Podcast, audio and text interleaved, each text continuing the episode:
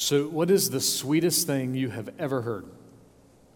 What's the sweetest thing you've ever heard? Maybe the sweetest thing you've ever heard is the heartbeat of, of your baby on a little, little Doppler monitor in the doctor's office. Maybe the, the sweetest thing you've ever heard is, is that newborn's first little coos and, and giggles. They're just so cute. They're little, huh, little sighs. Maybe the sweetest thing you've ever heard is the first time your grandchildren called you grandma or grandpa or, or gaga or papa or, or mimi or pop or, or nana or big joe or mugga or whatever it is that they call you you know. Maybe the sweetest thing you've ever heard is when somebody said hey you made an a or hey you made the team or hey you're hired or, or hey you're, you're being promoted Maybe the sweetest thing you've ever heard is, is truly connected to the word sweet. You, you just get excited. Hey, they, I heard they're, they're bringing a new Pelicans to town. Hey, they're, they're bringing a new Starbucks. Hey, they're bringing a new Harbor Freight Tools or whatever, you know, whatever your thing is. Maybe your excitement is all about victory. You get excited when you hear the sweet words bingo or Yahtzee or Uno or Cubs win, Cubs win. Or maybe you're even more strategic than that. And, and the sweetest thing that you've ever heard is when the waitress says, Yes, sir, you can order an extra side of bacon. Maybe, maybe that's just what satisfies your life. This morning, we begin a journey through one of the most well known songs in the history of the world.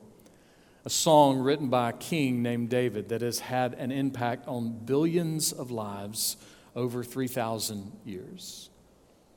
Henry Ward Beecher said this about King David's song It has charmed more griefs to rest than all the philosophy of the world. It has poured balm and consolation into the heart of the sick, of captives in dungeons, of widows in their pinching griefs, of orphans in their loneliness. Dying soldiers have died easier as it was read to them. Ghastly hospitals have been illuminated. It has visited the prisoner and broken his chains and led him forth in imagination and sung him back to his home again. It has made the dying Christian slave freer than his master and consoled those whom dying he left behind, mourning not so much that he was gone as because they were left behind and could not go too. It will go singing to your children and my children and to their children through all the generations of time, nor will it fold its wings till the last pilgrim is safe and time ended. And then, it shall fly back to the bosom of God, whence it issued, and sound on, mingled with all those sounds of celestial joy which make heaven musical forever. That's a song. That's an amazing song. It's a song that has to have a lot of sweet words. But how? How can six sentences with, with about 120 words have that kind of impact? Over so many for so long and still be alive and well? How can one song have that impact? Well, we're going to do our best to find out. Listen to Psalm 23, verse 1. The Lord is my shepherd. In a sense, those five words can change your life, can change your attitude, and can change your eternity. Now, someone might say, well, that sounds silly. How can words do that? How, how can words change your life? How can words change your eternity? Well, it's because of the main subject of these words. That's why that change can happen. And the main subject is, is not me, and the main subject is not you. So we're going to unpack these five words so that we can see exactly what we have here. And we'll start with the first two the Lord. About 3,400 years ago, there was a shepherd. His name was Moses. He was out in the wilderness with his flock. They were trying to find some, some tufts of grass, and, and he looked over on the side and he saw a bush, and the bush was burning. But the bush didn't burn down to the ground. He didn't understand. It, it, was, it was on fire, it was flaming, but the bush just, just stood there and just took the fire, and, and nothing changed. And so he wanted to know exactly what this was. So, so he went over and got a little closer. And when he was over closer to this burning bush, a, a voice from heaven spoke very clearly to him. And the voice said this I am the God of your father, the God of Abraham, the God of Isaac, and the God of Jacob. Now, why did God give himself that introduction to Moses? Well, Moses needed to understand he wasn't just listening to a hip podcast of some charismatic preacher from over at the Wilderness Megachurch. Now, he, he needed to know that the one true infinite creator God was speaking to him. So, from Abraham to Isaac to Jacob and now to Moses, God had been revealing himself God had been making covenants, He had been making promises. So, for about 1,500 years, and even all the way back to the garden, God had been letting His truth and His ways be known. People were finding out about Him. He was not hiding. And all of this time, every covenant, every promise that God made, He kept. He perfectly kept. And so Moses, standing by this burning bush, Moses listening to this voice, he needed to know that behind this voice, behind this burning bush, was the one who was true and proven and faithful and real. Listen, we live in a world today where there are, are a lot of gods. There's a lot of things and people that are worshiped in our culture. But the Lord, Yahweh has never wavered in all of his communications to all of the world, all of the time, that he alone is the one true God. And throughout the ages, he continues to affirm and prove his character, his nature, and his presence in all that he does. And nowhere has he made his presence more known, more lovingly, and more graciously than in the manger and on the cross and through the empty tomb. God has made his presence known most beautifully and most powerfully through the person and the work of Jesus the Christ. Tim Keller says this Everybody has to live for something. Whatever that something is becomes Lord of your life, whether you think of it that way or not. Jesus is the only Lord who, if you receive him, will fulfill you completely, and if you fail him, will forgive you eternally. That's the gospel. That, that's the, the beauty of the gospel. And yet, still, many hear that and they reject it. Many reject and deny the existence of God, they reject the person and the work of Jesus. Os Guinness has an interesting way to try to draw us into a, a conversation of trying to at least understand that we must deal with the existence of God. And he uses baseball umpires as a way to help. It goes like this there's three umpires. The first umpire would be like the, the one from a, a Christian view of the world. And that umpire says, I call them like they are. There's balls and there's strikes, they're clearly defined, and so I call them just like they are. The second umpire says, No, no, no, no, that's, that's not how it goes. No, I call them like I see them. Yeah, they come over the plate, and then, and then I make a judgment of what's going on. And when you're behind the plate, you may, you may call them differently, but I, I call them like I see them. In other words, you know, I have my truth, you have your truth, and at the end of the day, all those truths, they just kind of end up in the same place. The third umpire says, No, no, no, no, no. They ain't nothing until I call them. It's not a ball, it's not a strike. It doesn't exist until I decide what it is. In other words, there are no absolute moral truths. There is no absolute moral ruler. Everything is defined by what we say something is. Listen, we live in a day and age where there are a lot of pretend truths and there are a lot of pretend gods. And, and most people define life and define truth by this it's whatever I say it is. I make the calls on my life, I make the calls about what truth is. Listen, I cannot force you to believe in the one who is known as the Lord. Yahweh, Jehovah, the Lord of hosts, the, the God of Israel. I, I can't force you to believe in him. But what I can do is, is graciously and clearly and firmly affirm that your life is not a game. And that the Lord God of Israel has clearly defined the balls and strikes of eternity. And there is no way around how he has made those calls. You must deal with them as he's called them. And that God is the main subject of Psalm 23. The true creator, infinite God is the main subject. The main subject is the Lord. So, what does King David say about the Lord? Look what he writes next. The next word is the Lord is. The Lord is. God wanted to make sure we knew who He was. So, through creation, and really most specifically through the scriptures, He has given us very concrete descriptions of who He is.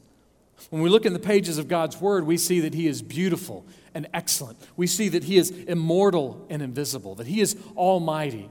We see that He is unchanging and He is unchangeable, that He is self existent and He is self sustaining, that He is everlasting, that He is infinite that He's the first and the last and the beginning and the end and the Alpha and the Omega and all sorts of other things. And then on that same day when Moses was looking at that bush, God said He was this. He said, I am who I am. What in the world does that mean? So thankful for my friend Jim Albright because he helps us. I am all glory, all splendor, all beauty, all holiness, all righteousness, all genius, all power, all knowledge, all fullness, all excellence, all perfection, all goodness, all passion, all love, all happiness, all joy, all exuberance, all life, all God. I am all you want, all you need, all you desire forever. I am who will fill your heart, your soul, your mind, your imagination to overflowing for a billion eternities. I am the one who will take your breath away for unnumbered eons. That's the only way God defines himself. So if you don't have the I am in your definition of God, your God is small. And if you don't have the I am in your definition of God, you may not know God because He is the I am. I am who I am. David says that's who the Lord is. But He doesn't just exist. He's not just the I am. David said he's something very strategic and, and very specific. And what is that? Well, to answer that question, we're going to skip over a word. We'll come back to it. But look at the last word in this phrase The Lord is my shepherd. In the weeks to come, we're going to be looking a lot at the, the relationship between a sheep and their shepherd and, and kind of defining that and unpacking that a lot. So this morning, let me just kind of toss out some, some thoughts, some, some quick pictures of the sheep and the shepherd. So, what is a shepherd?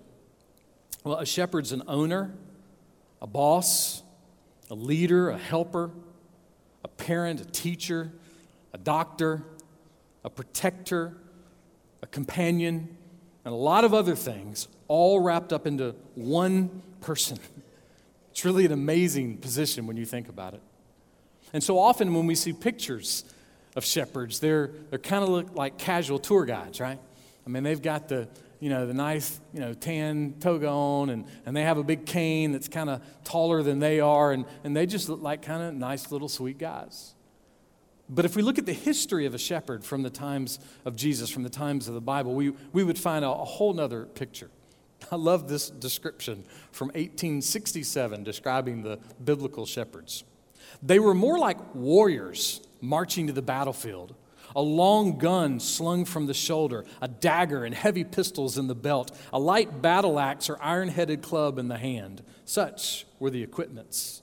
And their fierce, flashing eyes and scowling countenances showed but too plainly that they were prepared to use their weapons at any moment. Shepherds were tough dudes. They were rough and tough. They were bad. And why? Because they had sheep. They, they had to be tough. They had to be rough because they had sheep. They had to be what they were because of the sheep. So, what are sheep? I was reading this week about a guy who had to raise uh, a herd of sheep and a herd of goats when he was in high school.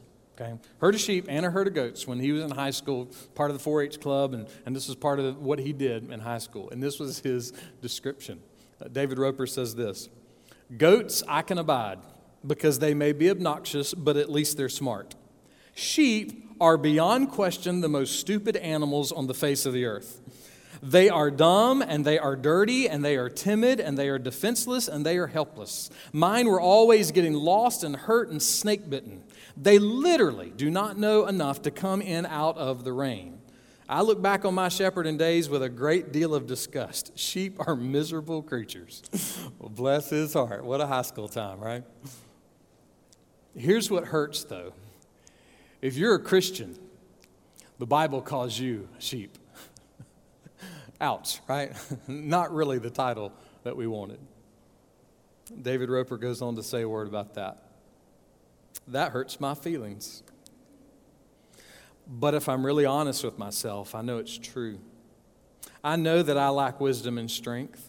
I'm inclined to be self destructive. As the song says, I'm prone to wander. I know my tendency towards self indulgent individualism, going my own way and doing my own thing. That's me. I'm a sheep. And if Jesus Christ is to be my shepherd, I have to admit that I need one. It is difficult, but that is where we must start. That's where King David starts his song, right? You see, in order for those five words to have the impact and influence on your life that they really can, it requires that you, just like one of the greatest kings that ever lived, are willing to say, I am a sheep and I need a shepherd. I need a shepherd. And not just a shepherd, I need the shepherd. This is what Jesus said in John chapter 10. I am the door of the sheep. If anyone enters through me, he will be saved. I am the good shepherd. The good shepherd lays down his life for the sheep. I'm the good shepherd, and I know my own, and my own know me. Do you know the Good Shepherd? Not do you know about him, do you know him? When the terrific moments in life come, when the terrible moments in life come, when the tragic moments in life come, do you know the Good Shepherd? Do you know Jesus? Not perfectly, but, but are you fighting to keep believing in and clinging to and, and relying on and trusting in Jesus? Are you fighting that fight? In Psalm 22, the psalm right before this, David writes some prophetic pictures about Jesus dying on the cross. And so, for us, by God's sovereign design, when we read Psalm 23, after we read Psalm 22, we have a whole other picture. Psalm 23 becomes this great gospel affirmation of what's in Psalm 22. In other words, we're not just reading about a promise that was made that there would be a good shepherd, we are reading that that promise was kept. That God kept his promise of sending us the good and perfect shepherd that would lay down his life to save us. Do you know that shepherd? Jesus is the good shepherd who ultimately and perfectly and eternally laid down his life to save the sheep. Are you part of his flock?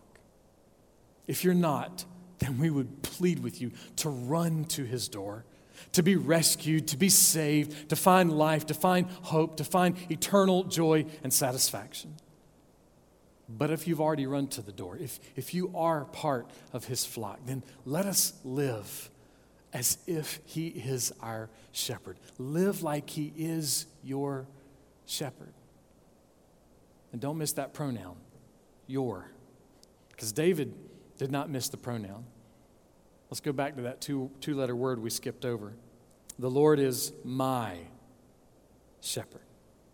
This is one of the few times in life that the pastor can honestly tell you it's holy and just and right for you to shout, Mine, This is one of those times. You can shout mine on this one.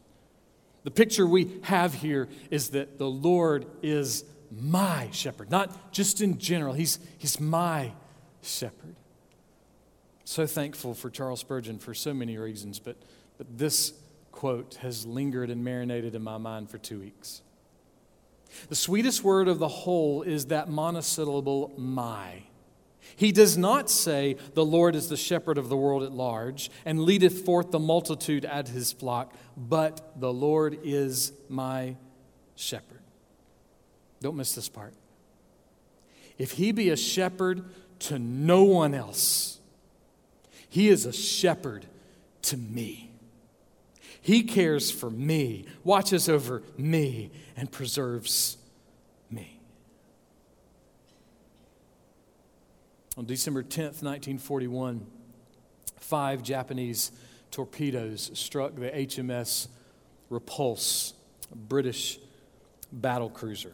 This was just three days, of course, after the attacks at Pearl Harbor.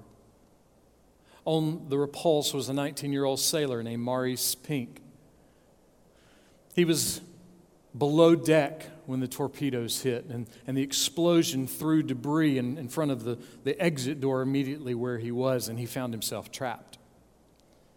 The captain came over the loudspeaker and he said, All hands on deck, prepare to abandon ship. God be with you. Through the help of some other sailors, he found another way out, was able to escape, and within seconds, jumped into the South China Sea with no life vest. And he had to swim fast away from the boat because if he stayed too close, the, the vortex that was taking the boat down would, would pull him down with it. So he had to swim fast and away, but he couldn't swim too far. Because if he went too far, then he'd be out of the oil slicked waters that would protect him from all of the sharks in the South China Sea. His arms and his legs were treading water, but his heart and his mind were drowning in panic and in fear. Maurice was a senior adult when he shared his story. He was about 90 years old, and he was talking to a pastor from Nashville named Robert Morgan. I think this was probably about five or six years ago. And he asked him, he said, Would you like for me to read to you what I wrote down about my experience? And he pulled out a piece of paper, and this is what he read. There are times in your life when things don't go right and you feel all alone. That happened to me on December 10th, 1941. We were attacked by the Japanese Air Force. I found myself alone in the water not able to see anyone else. It was then that the 23rd Psalm came into my head, and I realized I was not alone. I had a shepherd. The Lord was my shepherd. I did not need to want. I was not in green pastures, but in oily waters, but He restored my soul. Even though I was walking in the shadow of death, I was to fear no evil, for He was with me. The rod and the staff did not ring a bell with me until voices above me were shouting. Looking up, there was a big destroyer that had come alongside me, and with nets over the side, it allowed me to climb up to safety. That was my rod and my staff. I didn't have a table set before me, but I did get a cup of the ship's cocoa.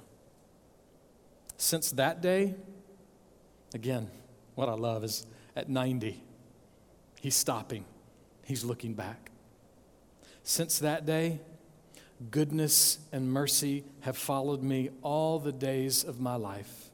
And when I think back to that day, I wonder what would have happened if I had died. There again, the psalm had the answer I would dwell in the house of the Lord forever. Now, someone might say those are, those are sweet, noble words from an old man that found a, a great rabbit's foot for a difficult moment in life to, to help him through. But I would graciously say no. Those are words of eternal promise for a man who, when death stared him in the face, knew he was not alone. He was not alone. If he be a shepherd to me, if he be a shepherd to no one else, he is a shepherd to me.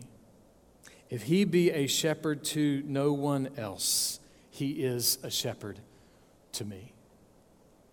Is the Lord your shepherd?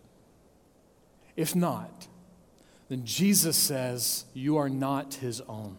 Jesus says you are alone in your sin, without hope in this world. So we would plead with you to, to run to his door and be saved. But if the Lord is your shepherd, then no matter what it is that you're in the middle of right now, and some of you are in the middle of big stuff, no matter what you're in right now, you are not alone. The Good Shepherd has laid down his life, bore your sin, bore your shame. He has bought you, He has purchased you. You are His.